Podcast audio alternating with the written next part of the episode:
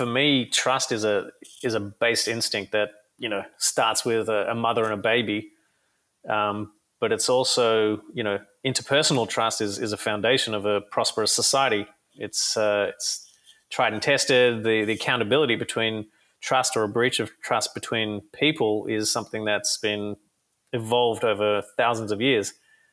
I think the the challenge and the problem is applying that same principle or those same principles to a dry technology that has no accountability, or even a company selling that technology where the the motivations are different, the accountability is is different, and yet we seem to apply the, the same principles. You're listening to KBKast, the cybersecurity podcast for all executives. Cutting through the jargon and hype to understand the landscape where risk and technology meet. Now, here's your host, Karissa Breen. Mike, welcome to the show. I'm really happy to have you here today. I know we spoke a few weeks back and you had some interesting views on the industry, interesting views on how you see the industry evolving. So I'm really, really keen to get into that today. But before we do that, we always like to start our podcast off with talking about you and your journey. So please walk our listeners through where you started and what are you sort of doing now? Sure. Uh, well, thanks first of all for, for having me on the show. Um, I guess I've been in love with technology since I was a kid. Um, I used to program games at school, which went viral. I developed the software to manage our footy tipping competition um, and ended up making a career out of that. Um, first, I worked at the University of Illinois in the US, um, where I led a team building a reporting system to measure the impact of uh, educational programs across the state of 12 million people. Returned to Australia, worked for a digital agency for a year, had the full Mad Men experience, um, and swore I'd never work for an agency again. Left that business to start my own agency, which uh, which I did over the course of ten years. Eventually, growing into a full services agency, and um, exited that business. Um, but effectively, I'd been building enterprise digital systems and bringing them to market for my for my entire career. Um, following uh, the sale of the business, joined forces with my current co-founder Yuval, uh, Yuval Herzog. He's the former head of R&D in one of Israel's most prestigious cyber intelligence units, um, and he's also the architect of secure voice over IP, which we're communicating with today.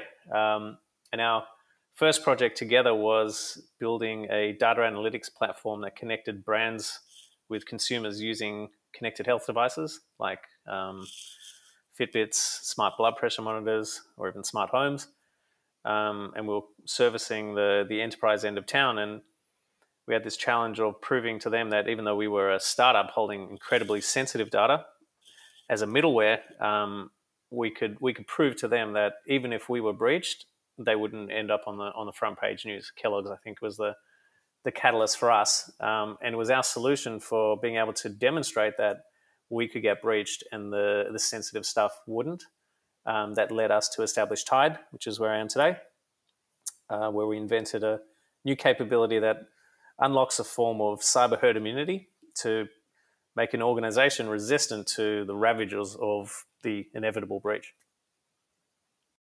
Cyber herd immunity. I really like that. So, talk, talk to me a little bit more about that and what you mean by that.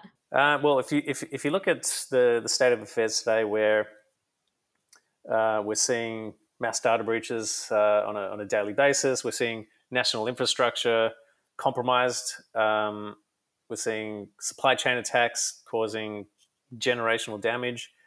The, the victims of those attacks range from government departments with near unlimited resources to large enterprises, small businesses, individuals. Everyone's copying it, um, and and everyone's got a lot to lose. Um, so the current approach clearly clearly isn't working. Um, so we've taken a, a different view where um, if you can, let's say, leverage the scale of of the internet um, and the strength of a decentralized network, the security of a decentralized network, which is probably one of the only technologies that out in the wild has proven um, to, to be secure in the face of um, you know the, the most grandest of attacks um, you yeah you can leverage those qualities to to develop a technology that allows even the, the smallest player in the ecosystem to be protected by that that same scale against any adversary. Would you say that people are aware that the current approach isn't working, but then are, sort of thinking, well, that's all I kind of got, and they just keep doing the same thing? Or do you believe that people aren't aware that the current approach isn't really working?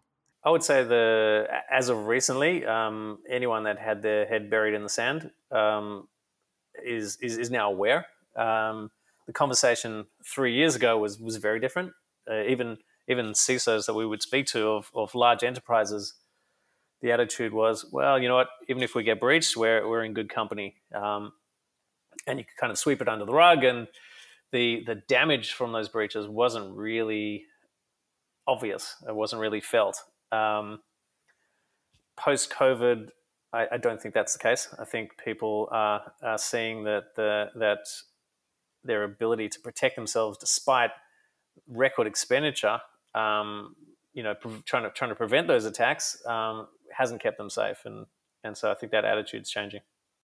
So where do you think that shift sort of stemmed from? So you said in the last three years, the people who were burying their head in the sand, I agree, but now they've sort of changed. Was there anything that sort of spurred them to think differently? Like, yes, probably COVID plays a part in that, but uh, you know, this is even going back before COVID. Like, what was sort of the reasoning behind that from your perspective?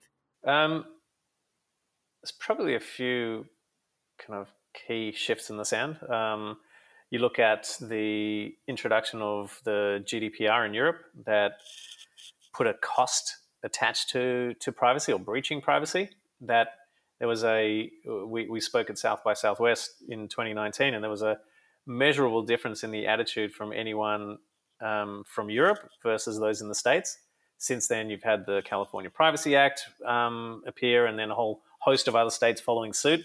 So even just the you know the the notion of privacy is dead, uh, introduced by by Facebook, um, that that that attitude's changing, and we've seen, uh, you know, in the case of Facebook, we've seen a, a data breach uh, result in election tampering in in you know the big, one of the biggest nations in the world. So people are seeing the impact of uh, of breaches uh, and seeing the impact of, I guess, trusting or, or trusting a, a, a, technology or trusting a company that, that sells technology, and um, and that's that's changed the attitude. Um, and I, would say that that pre-COVID is, was probably the the precursor to this kind of shift in attitude. Mm. Now that's an interesting word that you use there, trust. So that's probably the main thing that I'd like to speak to you about today because it's so interesting. Like when we were talking, like people talk about trust, and I mean, I remember working in the bank, and the CISO was like, "We've got to engender trust. We've got to do this," but then. Like, what does that actually mean? So, we talk about trust, but I'm keen to hear your thoughts specifically on your definition of what this means to you. Yeah, I think trust means a, a lot of things to a lot of people. Um, for me, trust is a is a base instinct that you know starts with a, a mother and a baby, um, but it's also you know interpersonal trust is, is a foundation of a prosperous society. It's uh, it's tried and tested. The the accountability between trust or a breach of trust between people is something that's been evolved over thousands of years. I think the the challenge and the problem is applying that same principle or those same principles to a dry technology that has no accountability, or even a company selling that technology where the the motivations are different, the accountability is is different, and yet we seem to apply the, the same principles.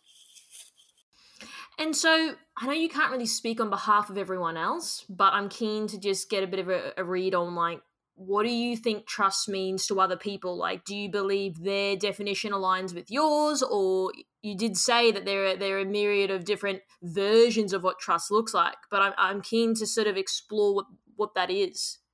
Yeah, I think I think the notion of trust has definitely been tested post COVID, in particular.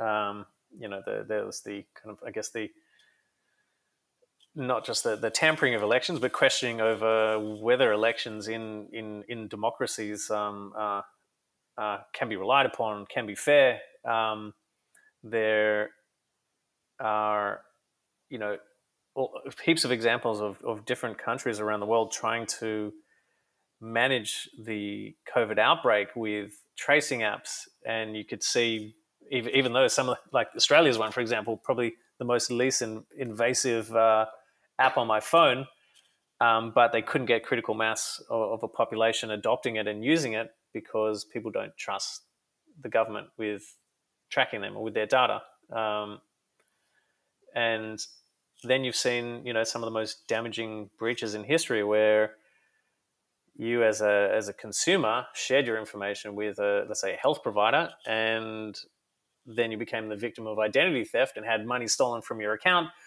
Um, and, and there's kind of uh, follow-on effects happening that um, I think previously weren't weren't felt, and I think the the attacks are getting more sophisticated, more brazen, and um, and so I think the attitude towards trust, towards trusting even a technology, if you look at instances like, for example, um, SolarWinds, where you've got a, a, technology that was probably one of the most trusted pieces of software in an organization, and that that that that trust being the very vulnerability that was exploited um, to, to, kind of and caught, caught everyone with their pants down.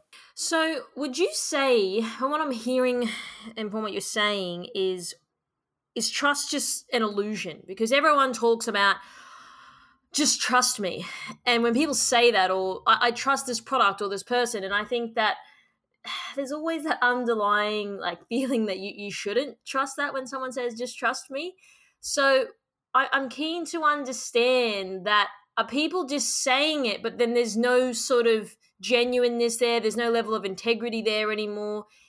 Are we all sort of just being, you know, blind leading the blind here? I'm, I, I don't know. Well, I think for, for me, it comes back to that that notion of applying the same principles of trust between people, where let's say there is a breach of trust, there's a fairly well established uh, accountability or punishment, and a, and a, person can't really change themselves. They're still the same person um, that has breached someone else's trust. So it becomes very much more difficult for them to do that again. Whereas a technology has no feelings. A company selling technology is motivated to maximize profits, to um, cut corners, to bring an MVP to market, and and and they're answerable to shareholders. But but even the company itself, you know, the people working in the company will turn over, the shareholders of the company will turn over. So, you know, you can close down a company, open up another one, even with the same technology. And so the accountability is quite different. Um, but we seem to apply the, the same principles of trust there, which I think is, is, is problematic. Would you say people's view of trust has changed significantly? And what I mean by that is back in the day, you had your four major banks in Australia, for example people were trusting one of them. Now that's changed. You've got digital banks, and, and people aren't trusting large banks anymore because of the Royal Commissioner and, and just how they've operated in the past, or there's been uh, a lot of like money laundering that's happened, I think, recently that was in the news about people going to the ATMs and doing all this stuff. So, do you think now people are sort of really on the back foot about it, and therefore this is what's really starting to ignite this conversation that we're having in the in the space? Yeah, I think uh, I think on a kind of macro level, we've seen a few big big events like um, GFC, like back in 2008, I think it was, where a lot of you know established foundational organizations, which we kind of blindly relied upon, um, let us down, and people started to ask questions, and it saw the introduction of technologies like uh, blockchain to to counteract that. Um, and and so I think that the trust that that was placed in in some of that those kind of base institutions that that were you know relied upon as foundations has has changed.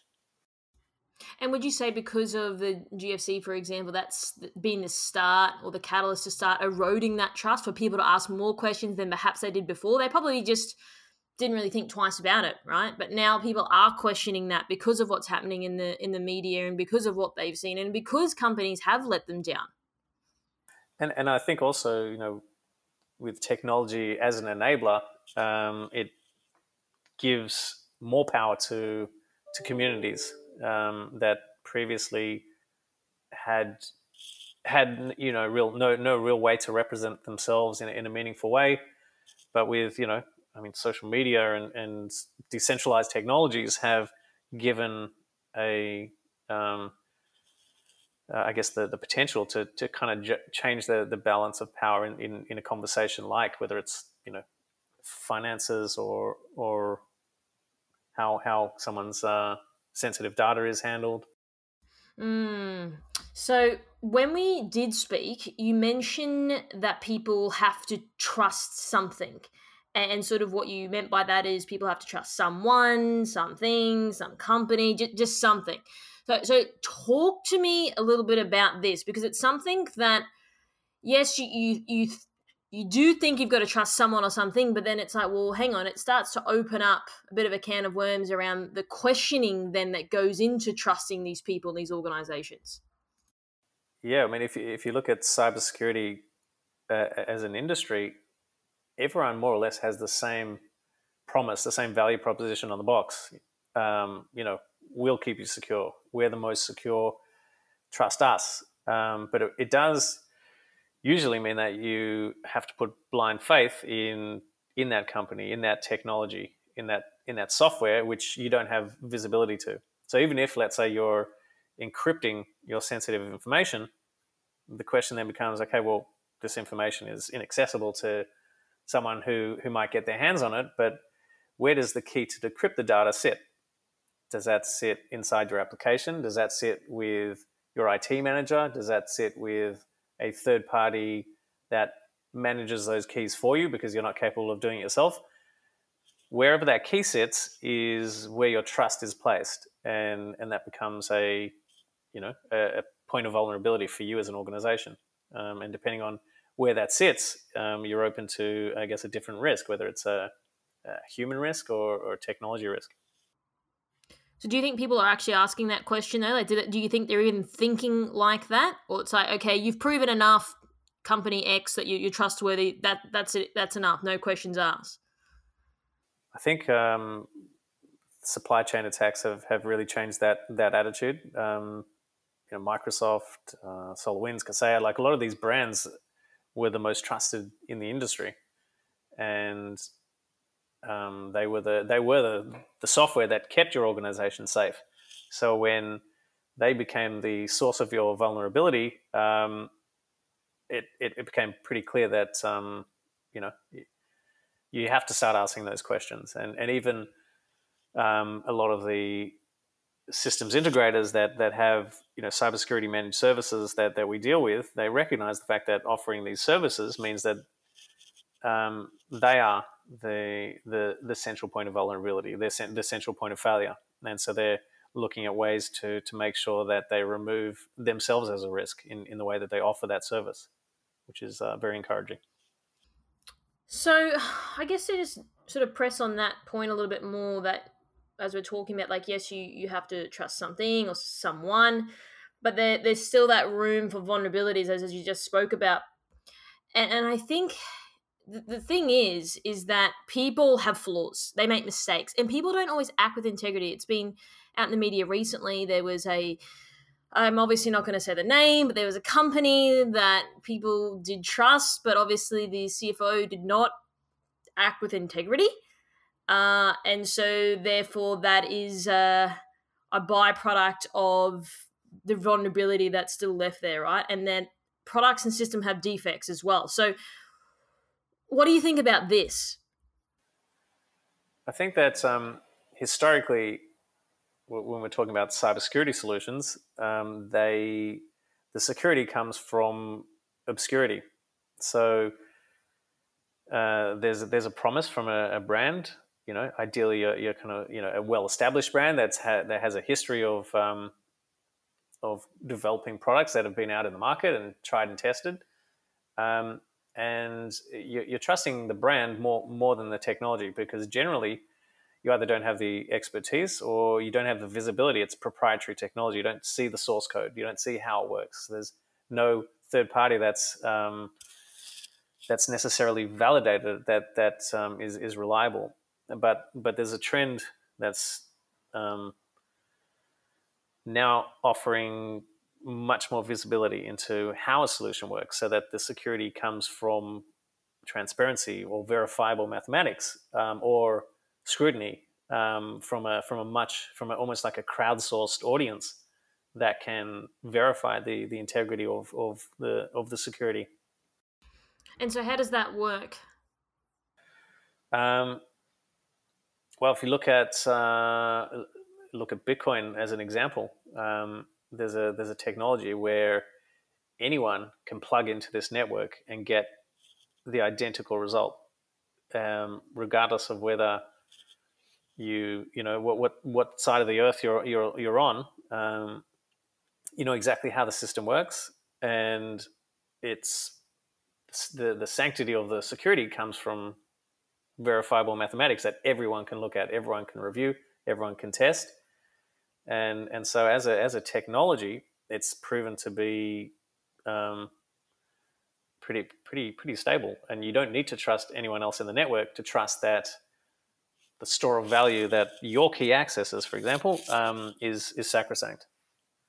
And there's transparency there, right? Like people can see what's happening, um, and that's up to their discretion. If they want to go into the details, they can, but they don't have to, of course. Uh, and so, would you say that this is going to potentially stir up a lot of vendors out there? Because I mean, you know that's like people's crown jewels right they don't want to just offer that up or how they do things or it could be as well like trying to sweep things under the rug so to speak i think you know temporarily you might see a bit of that but but i think again having having seen some you know security companies themselves be breached and that being you know really a catastrophic event for for a company like that um, the the desire or the ability now to remove yourself as a as a central point of vulnerability is is going to be, um, I think, more attractive than than trying to protect IP. Um, that that gave you a, a, temporary competitive edge in the market, but but moving forward, um, you're going to need to adapt. Would you say that people are starting to to look at this moving forward, or do you still think people are stuck in their old ways of how they think, how they operate, what what's happening today, the way I've always done it? I think it depends on the the, the size of an organization. I think small businesses really would, would struggle, regardless of, of their attitude, regardless of how well they, they train their staff. They're, they're reliant on, on third parties and they don't have the means to, to kind of really validate the technology. So they're really relying on the market to, to do that for them or, or you know third party experts um, and as as these the technologies and the solutions become more transparent um, and and and accountable um, and verifiable then anyone using that technology whether it's a small business without capabilities or resources um, will, will benefit from it so i think a lot of people you know even with a desire, don't have a chance. Um, but there are a lot more solutions being uh, introduced to the market, a lot of new approaches that uh, introduce this kind of openness and the, the verifiability, which is which is the the, the key. Um, and then then the challenge becomes introducing something that is secure but also usable, doesn't introduce user friction, um, and so the, the better solutions have kind of cracked that nut. The other thing that I think about, and I think I was speaking to someone the other week, uh, Dustin Brewer. Uh, it was around the ISACA Emerging Technologies report that we went through. And I sort of asked him about when COVID came out, everyone went on the Zoom trend, but no one sort of really did any uh, vendor analysis or any due diligence. And there were, of course, issues which they remediated for whatever reason because they're obviously getting people backlash in the market, which I can understand but then it sort of my mind went to well did people just go to zoom for example or any other technology vendor out there because everyone else did it do you think that then the the industry is then relying trust then on what other people do like okay well 70% of people went with this vendor i'm just going to do it too uh, do you think there's not enough independent thinking about well is this right for me and my organization or am i just going to follow what everyone else does uh, because most people have adopted this technology, for example? Yeah, I think well, definitely a factor, and I think what kind of exacerbated that as a as a potential issue is the the, the speed with which um, you know uh, organizations needed to adapt to to stay alive um, when when everything when when economies were shut down, when people had to work from home. The only solution for them was to take the path of least resistance to to survive, and and so you know due diligence went out the window, and you know following the crowd, mm-hmm. it seemed like the the safe thing to do. So would you say that that was just an anomaly in that particular instance because people's backs are against the wall? Like we're not going to sit there and do due diligence. Like you know, at this point, people didn't even know what was going to happen. Yeah, I think I think people had very limited options, um, and, and and even though yeah, video conferencing technology and the likes of Zoom or even Skype, you know, it's been around for years. Um, mm. It all of a sudden became a, uh, the only way to do business, and so. Mm you yeah there was no time to no time to think but here's the thing that gets me still is speaking to a lot of people in the space that i do a lot of them from from what i the conversations that i have is they will just follow who what other people are doing. I mean i've seen this when i worked in the bank. If we bought a technology the other three banks would follow. And so do you think there still needs to be that learning around well we can't just trust what the other guys do we've got to sort of do dd for ourselves and we've got to understand if this works for us. I still feel like there's that that herd mentality because everyone's doing it therefore it's okay because i trust what the others are doing yeah there's i guess the, the old notion of nobody got fired for using ibm global services or something along those lines i forget the the yeah, yeah, yeah. Um, so yeah, that that that's certainly certainly the case. But but if you think about um, how and why that that is a is a necessity for someone, it's because how else you, how else do you judge the the quality of a product or a service when you you when it's a black box and you can't see inside it or no one can see inside it whether the even if you don't have the expertise you don't see you know you can't you can't see that there's been enough scrutiny from um, ex- experts with a range of different um, motivations, not just ones that might support a particular vendor or, or organization. Mm, so I guess it comes into probably like the line of questioning, or like when they're doing a demo or POC, like really getting into the specifics. So maybe they're just not going deep enough into it because they can't, because they are restricted at the end of the day. Would you say that that's the case? Yeah, absolutely. Um, yeah, particularly if, if you put yourself in the in the shoes of a small business, you, you don't have that capability. Your your you, you, your expertise is in selling a particular service or, or, widget.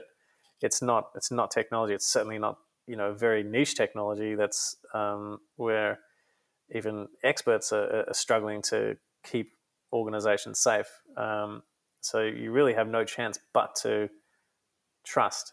Um, but does that trust have to come from what someone's telling you, or does that can that trust come from come from the market where there's been you know plenty of external validation and, and eyeballs on on something to, to, to test that it works. I guess you, they, these guys don't know what they don't know right? So that's like me going and i don't know asking about something i have no idea on. You don't even know where to start. You don't know what is good or not good. Uh, so i guess that'll probably be a a bit more of a strain for those guys but then like you said putting trust into what other people say. So the other thing I want to sort of speak to you about is all of this trust conversation.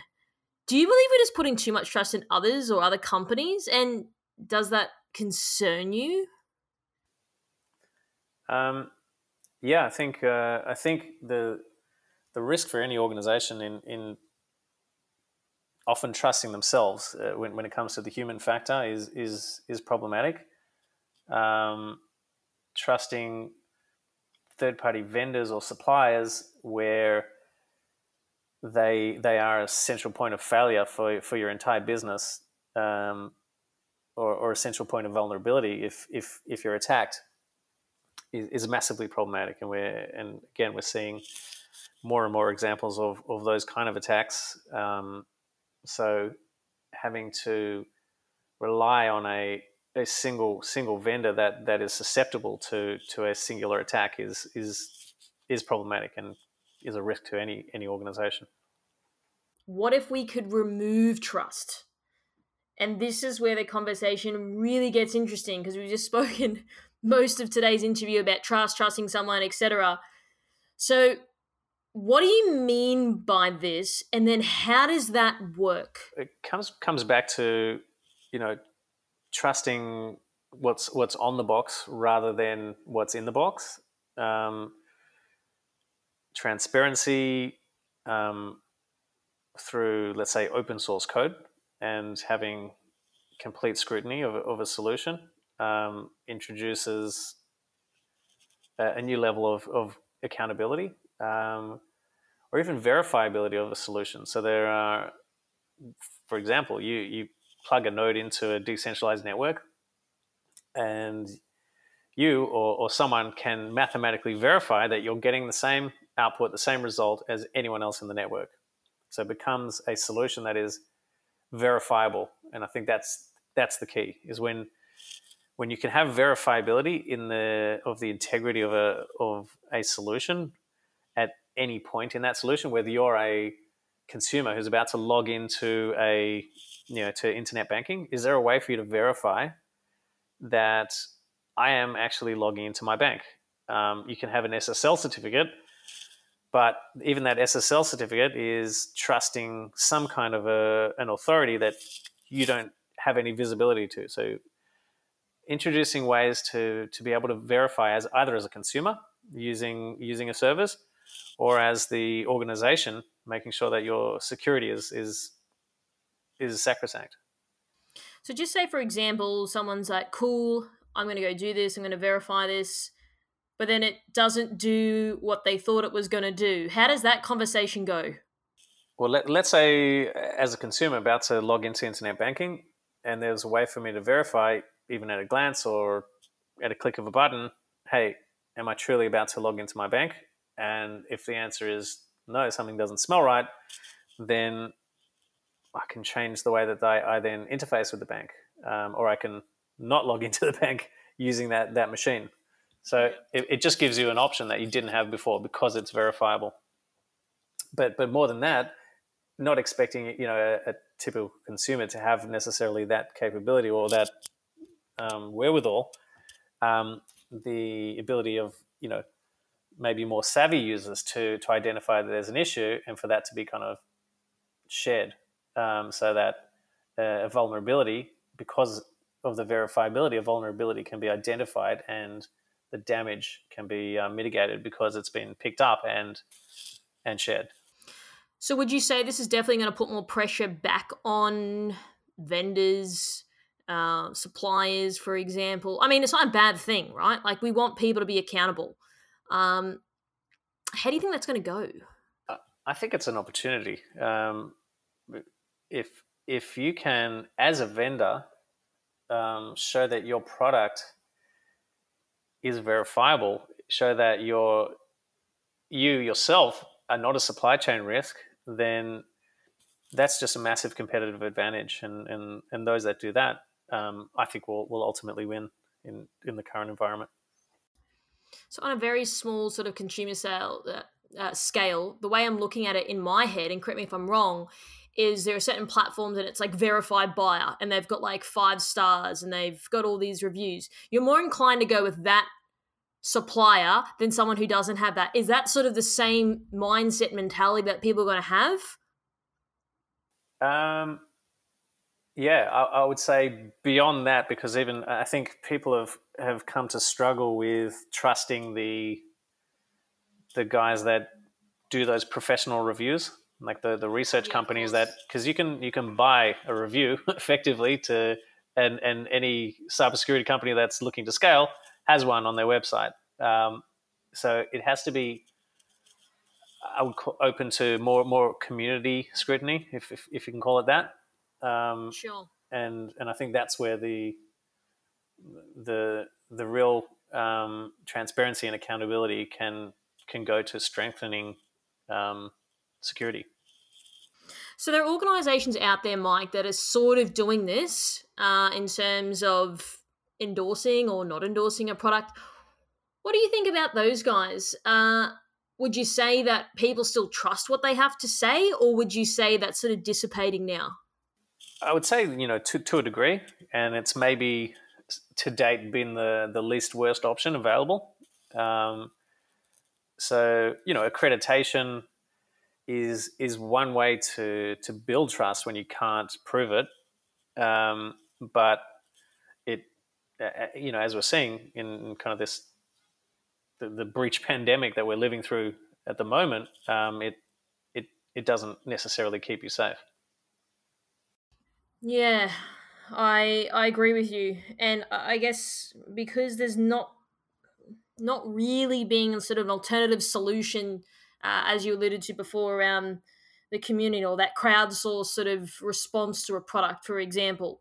So, would you say the more and more that comes into effect, the other the other companies out there or these non-verified um, reviews become sort of a bit of a distant memory? Would you say, or I can kind of see them evolving and taking on a slightly slightly different role in maybe in that community setting. Um, but um, yeah, you shouldn't you shouldn't have to rely on on on the five stars from a from a process that again you've got no no visibility to.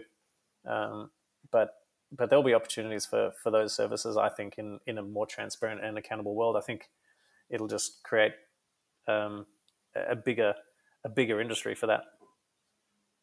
So would you say that trust will sort of become redundant in the future? And what I mean by that is because we've got ways to validate, verify.